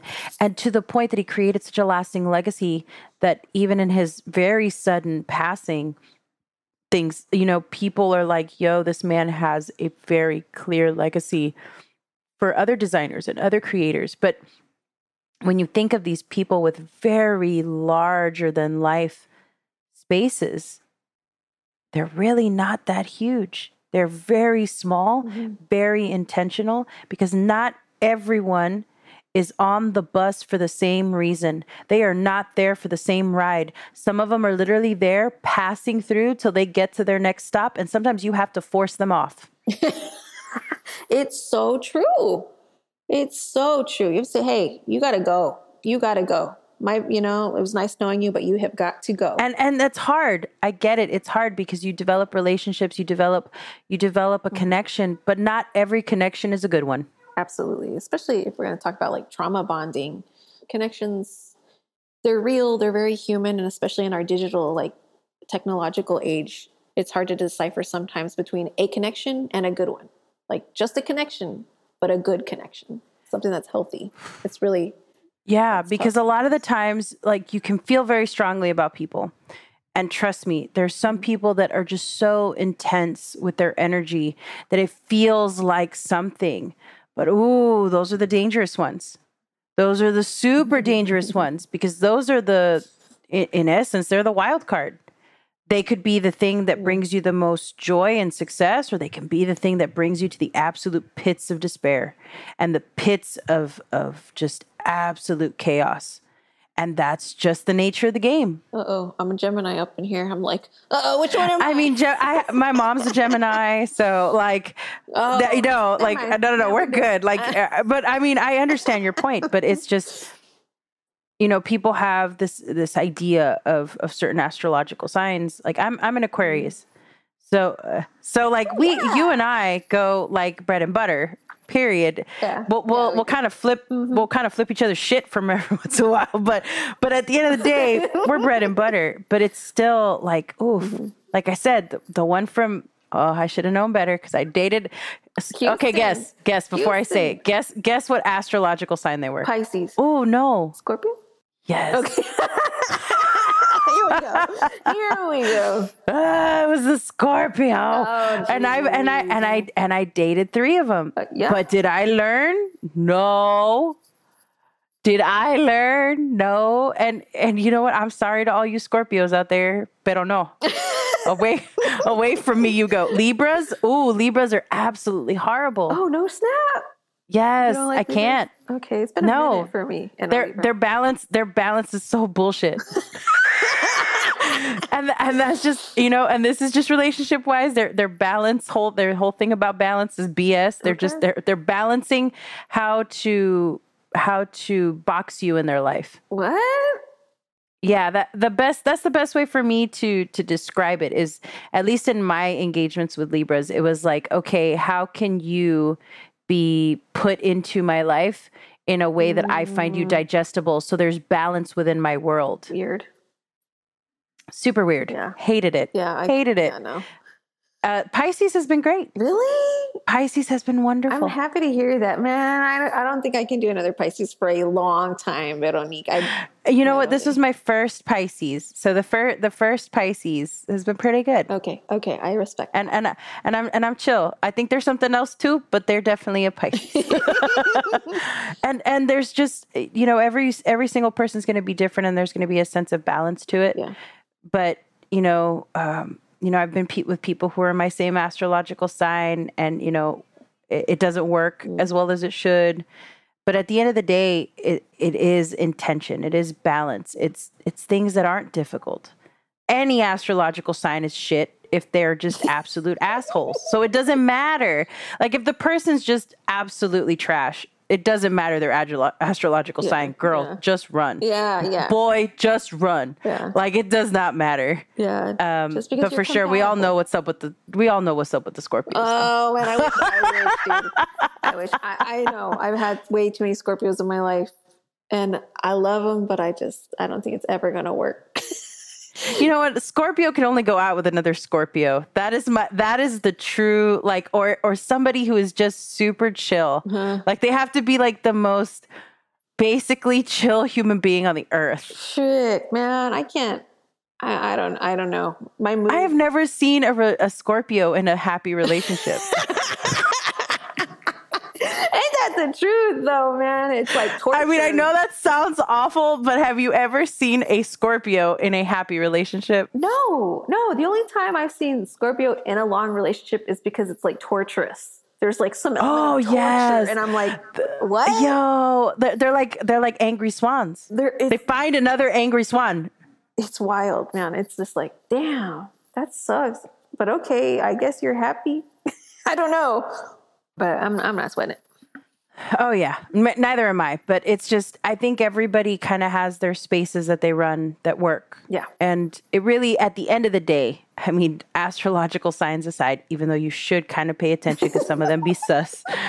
Astro- astrological signs aside, it's really about the person. Yeah. and it really shouldn't be difficult at all. Yeah. the the relationships, whatever they be, platonic, r- romantic, um, spiritual, really, everyone whether it's with your priest, whether it's a pastor, whoever, Yeah. best friend, friend, childhood friend, none of it should be difficult ever. Getting into that space will find you really in your truest self, which is why these spaces are smaller the mm-hmm. bigger that you get. The more the more you own who you are as a person. Once you figure out your identity people who haven't figured it out are just you can tell who they are from a mile away suddenly you can tell that they're just floating in just to just to wreck your shit and then float out so it becomes easier to be like nope you stay over there Absolutely. And and also people who are open to the changes that happen naturally. Like, hey, maybe I don't like freaking dubstep anymore. Okay. that's okay. I'm not gonna like does that mean my friend group's gonna get smaller? Maybe. And maybe that's for the better, but also like finding the friends who can ebb and flow with you. Like, hey, maybe maybe I date women now, maybe I date men now. And your friends will be like, okay, no, no doubt. Cool. Right on. don't speak Yeah, yeah. Shit. Phew. Yeah, not a big deal. It's not going to wreck anything. Everybody's, you know, understanding of all these changes that happen in a human. It's hard sometimes for sure to like come to terms with these changes, but but the friends that stick around and support these changes are really really incredible.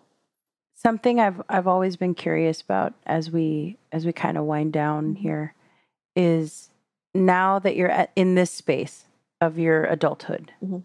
what was one of the realizations that you came to about your parents Ooh, you had to bring the parents. Oh my God.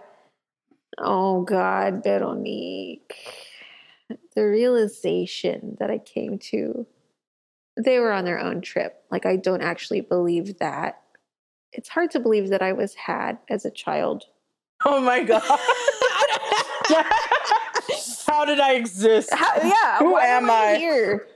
That, that's like the realization I'm having is like, why am I here if y'all weren't really gonna be around? All right. So that's the damn Yeah, why am I here, y'all? What, what was the purpose of bringing me into this world? Although I'm very happy to be here. Thank you very much. Um, also thank you parents for bringing her here Yeah. i really enjoy her company thank you, Veronique. I'm- yeah, thanks, y'all. If y'all listen, I just think I'm very happy with the person that I am. I will say that I'm very happy with the person that I am, and I wouldn't be this person without them. So if there's one thing, like I am so happy with my person. Um, but I am realizing that, you know, parents are human. Um, Oof, that realization yeah. that that one was rough Mm. It, it's realizing that they're human and that me at now their age Mhm. when they were probably raising me Yeah.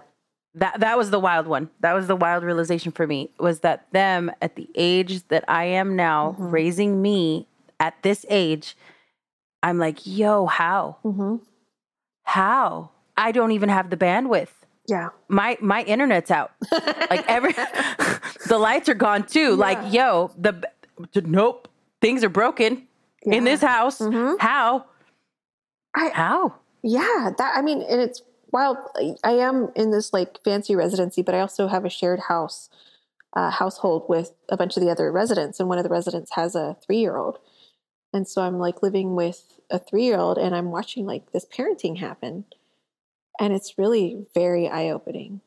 Like it's not that I haven't been around kids before, but I have not lived with a child before, and uh, a small child. a small child. Woo! Uh, and we we get along, and I love to pick on her, and uh, and we fight sometimes. but but yeah, I don't know if anybody is. Pre- maybe that's the thing that I'm realizing is is anybody prepared for parenthood? I don't know. Oof. I don't I think when I talked to my mom about it, she cuz we had a we had a nice long talk about it cuz I I turned 25 and when I had turned 25, she was turning 50. So I was she was 25 when she had me. Mm.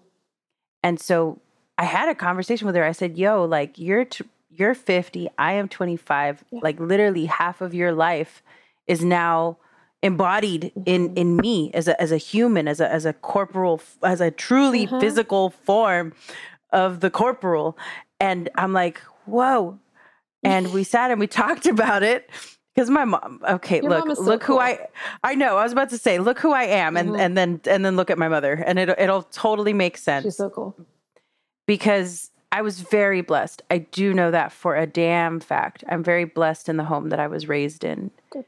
But it was like I I asked her. I said, "Were you ready?" She was like, "No," but I went into it knowing that I could do anything. Mm, that's so beautiful. And then, you know, despite any familial things, because every family has some something, that she had a village, she had a community yeah. that she had built, this tiny little community she built for herself. And she said, I could do it. Like I could do it now and I can I can do it. Even if it's hard, even if the, I I can do it. And even to this day, I I tell her all the time, I'm like, my God, you are literally a superwoman. Mm-hmm. There is just because I can't.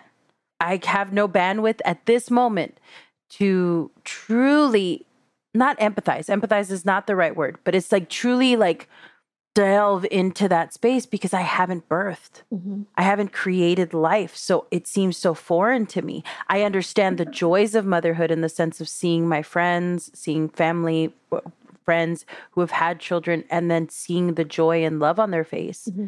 And, and even people I've dated who had children, like I can see, I can see what's going on there. But to, tr- and I, I protect tiny humans with my whole heart. Sure. Let me be clear. Yeah. Do not hurt a tiny human. Yeah. I will come for you Yeah. but it's just like that sense of of like they need to brush their teeth every day like little things. I'm like yo like that is a whole that's a soul whole superhuman feat because i you know sometimes I, I barely remember to put the seat down because the cat will go in there and try to lick the water out of the bowl. Like these are things that a parent would be like oh let me put it down because my child is a doofus.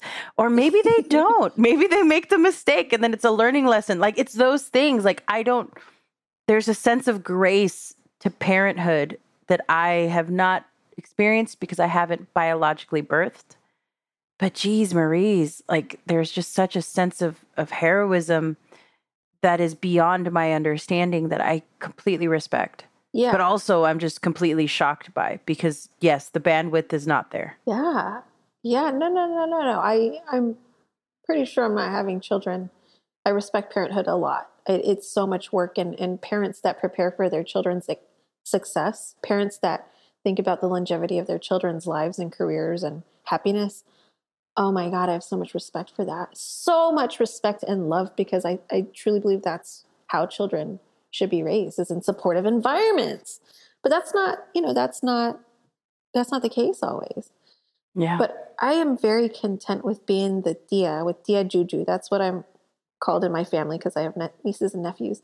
With being the weird auntie that's like, okay, hey, you don't want to have the traditional life path? Okay, here's the example.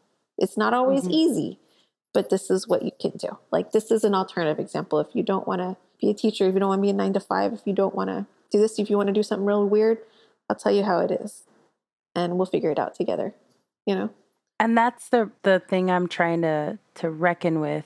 And and I still have time. Mhm. I mean, I do. Oh, yeah.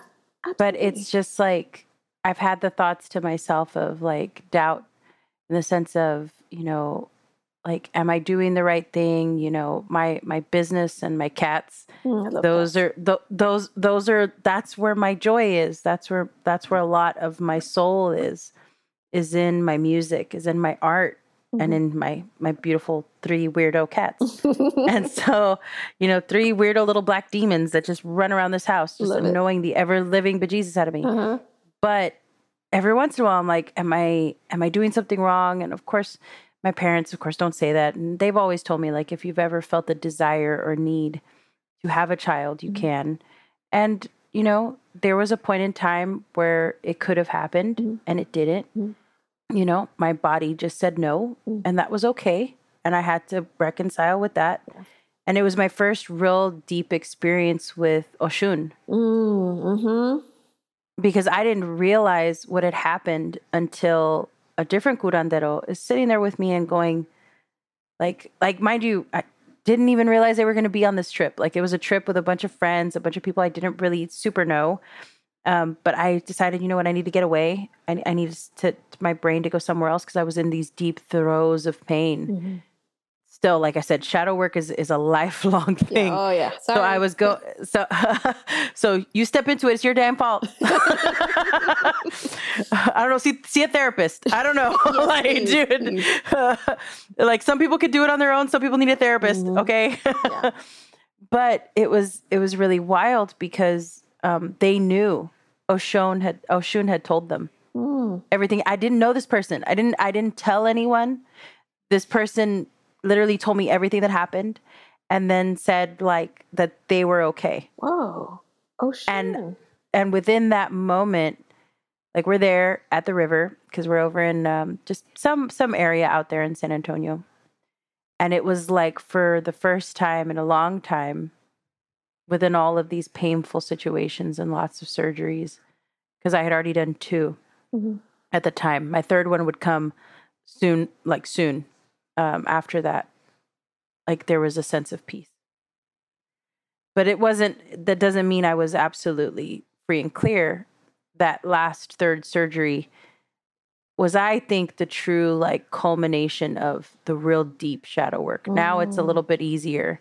Now it can go in through my writing and my work and I can really kind of artistically parcel through it better. I can sing the blues and not live it now. Mm. But damn, um, that last surgery felt like like it was time. Mm. My time was up. Whoa. I was ready to go. Whoa. But you chose not to. I don't know if that was a. Okay, okay, I don't know. That was. I don't. I think so. I think I was. I was in a place. You know, I was. uh My really, really great, and you know, I, I call them the the love of my life, the best friend of best friends, my Pisces, mm-hmm, mm-hmm. who had always been around. Oh, like literally, we've been friends for for eight years. So this is where I say like there's there's a sense of friendship there, and and they had taken me to the hospital because I needed someone to take me. Um, you know, my there was other extenuating circumstances with the family, and I needed somebody to take me. And I I just vented and I said, look, if this is my last time, and they look at me and they go, this isn't your last round on this earth. Mm. Like stop. Yeah. I said, no, just let me just let me say what I'm going to say, and then you know if if it happens, it happens, and if it doesn't, it doesn't. But I'm at peace. Mm-hmm. And they're like, okay. Hmm. And I and I and I told him, I said, look, I just I want my mom to be okay. I want everything to be okay. I want them to know that I love them. I want them to know that whatever happens, I'm okay. And that I am at peace with where I am now. Hmm. And if I'm if I wake up, then then I'm good. If I don't, and something happens because surgery as much as everyone says oh it's a it's a procedure it's this yeah. it's that i'm like yo you don't know. Yeah you definitely don't know. People have people have gone in there and not come out unfortunately and it's been minor. Mm-hmm. but i i said look i i know it's minor but i just want to be acknowledged. I want these feelings to be heard. Because if not i'll go crazy in there. They were like okay. And they hugged me and all they said is i'll see you soon and I walked in there and I I did the job. Mm-hmm. I went in there and and I got out and I was like, okay, I'm here. The healing can begin. In my soul, I knew that the healing could begin. Like the, all these pieces that had been you know flipped around and and you know i got to talk to the person you know throughout the pandemic. Um i actually did get to talk to the the really bad relationship the mm, last one. Yeah. that was the wild part too is that within my shadow work i got to talk to them again. Mm-hmm. and we spoke and and there was a sense of karmic retribution in a sense that happened. Not not at me but at, yeah. at them. And it was interesting to be able to look at it and for them to look at me and say that i was different and I hadn't noticed it. They weren't saying it in a mean way. They were like, like there's just a sense of peace and like you just seem like a whole different person mm. than the person I was with. And I said, yeah, I acknowledge the things I did wrong. I acknowledge the the childish actions of of somebody who's in pain. Mm. But you were also an ass. and I was able to say that confidently and say, you know what? Like I know where I messed up and I'm sorry. Mm-hmm but you were an ass mm-hmm, mm-hmm. throughout that whole thing. You should have just let me yeah. go. Yeah, seriously. Like you should have just let me just like not in a mean way. We could have kept the friendship because we were very good friends. Mm-hmm. And that was the beauty of, of that particular relationship is that we were friends. But I said, you should have just let me go. And so like coming into the situation with the surgery with my best friend who's, you know, the Pisces, mm-hmm. and where they tell me, you know, see you soon like I, I took that in such a way as like there wasn't judgment to it. There wasn't any like, oh, I'm gonna see you outside. Like there wasn't anything like that. It was just like, I'll see you soon. What plane that would have been in was my choice, but I was acknowledged. And that acknowledgement means a lot to people. Mm-hmm. Like acknowledge my voice, acknowledge my words, acknowledge what I'm feeling. I maybe maybe you're right and maybe I am absolutely off my nut, but let me be off my nut for just a split second Yeah. so that I don't feel like I'm in this alone. Yeah. So I went in there and I didn't feel alone. Mm-hmm. I, that's so beautiful. And I, I mean, I think it comes back to the conversation we had about the people, right? The people in your life, people that somehow get you through the toughest things, the people that hear you even when you don't expect to come back, but they're always like, hey, we'll see you in a second, okay? And you're like, okay. yes, exactly. There, there's such a there's such a beauty in the simplicity of language and the simplicity of words, and that's why that space that you that you allow people to be in with you Mhm. That's so a good way to put it. it's so important that intention. It's so important who you allow. It's so important who you don't allow. Yeah. Yeah. Oh, life is complex. Being a human is so complex. It is, but I I found I, I've been wanting to talk to you for so long, and it's been because of this because there's such a shared there's such a shared space in in tackling spirituality and tackling oneness as a Mexican American Latinx that doesn't get discussed enough that it is complex. It's not a simple one way street. We're not all catholics. We're not all you know we're not all living you know by the rosary and and, and doing it every night or mm-hmm. every weekend or every day. You know our practices are different. And that complexity of of our of our relationship with religion and is is not the same. No, it is not. And and I'm glad you brought it back to this, like talking about this identity of South Texas. And I, I think that's where these big corporations and media companies really that's what they haven't figured out yet is like the complexity of our spirituality down there. Right. I'm saying there because I'm not there right now. Um, the complexity of the spirituality. Not only is it, yes, there are Catholics, yes, there are Christians, yes, there are brujas, yes, there are curanderas, yes, there are folk. There's folklore. Yes, there are things that we do that we don't know we're doing. Yes, there's gospel. Yes, there's there's it's the spirituality of the region is like I I think South Texas is such a magical place. Magic, pure magic. I say it's because we're so close to the the frontera. I think it's because we're so close to the border that Yeah. aspects of our ancestry, aspects of the culture, aspects of the the Native American, Mhm.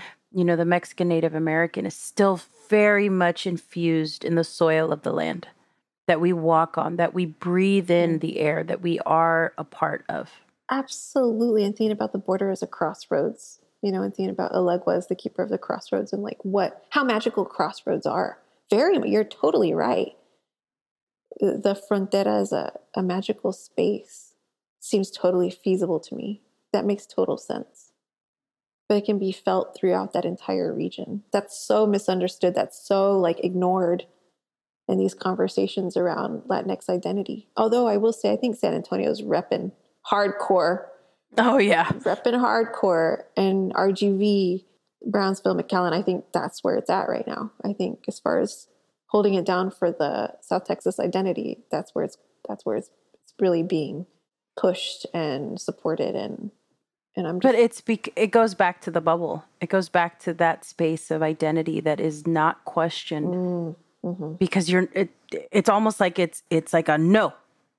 Like no. It's it's a hard boundary actually Mm. for the region. It's like no, you are not allowed to do this. You are not allowed to anglicize who I am. Mhm.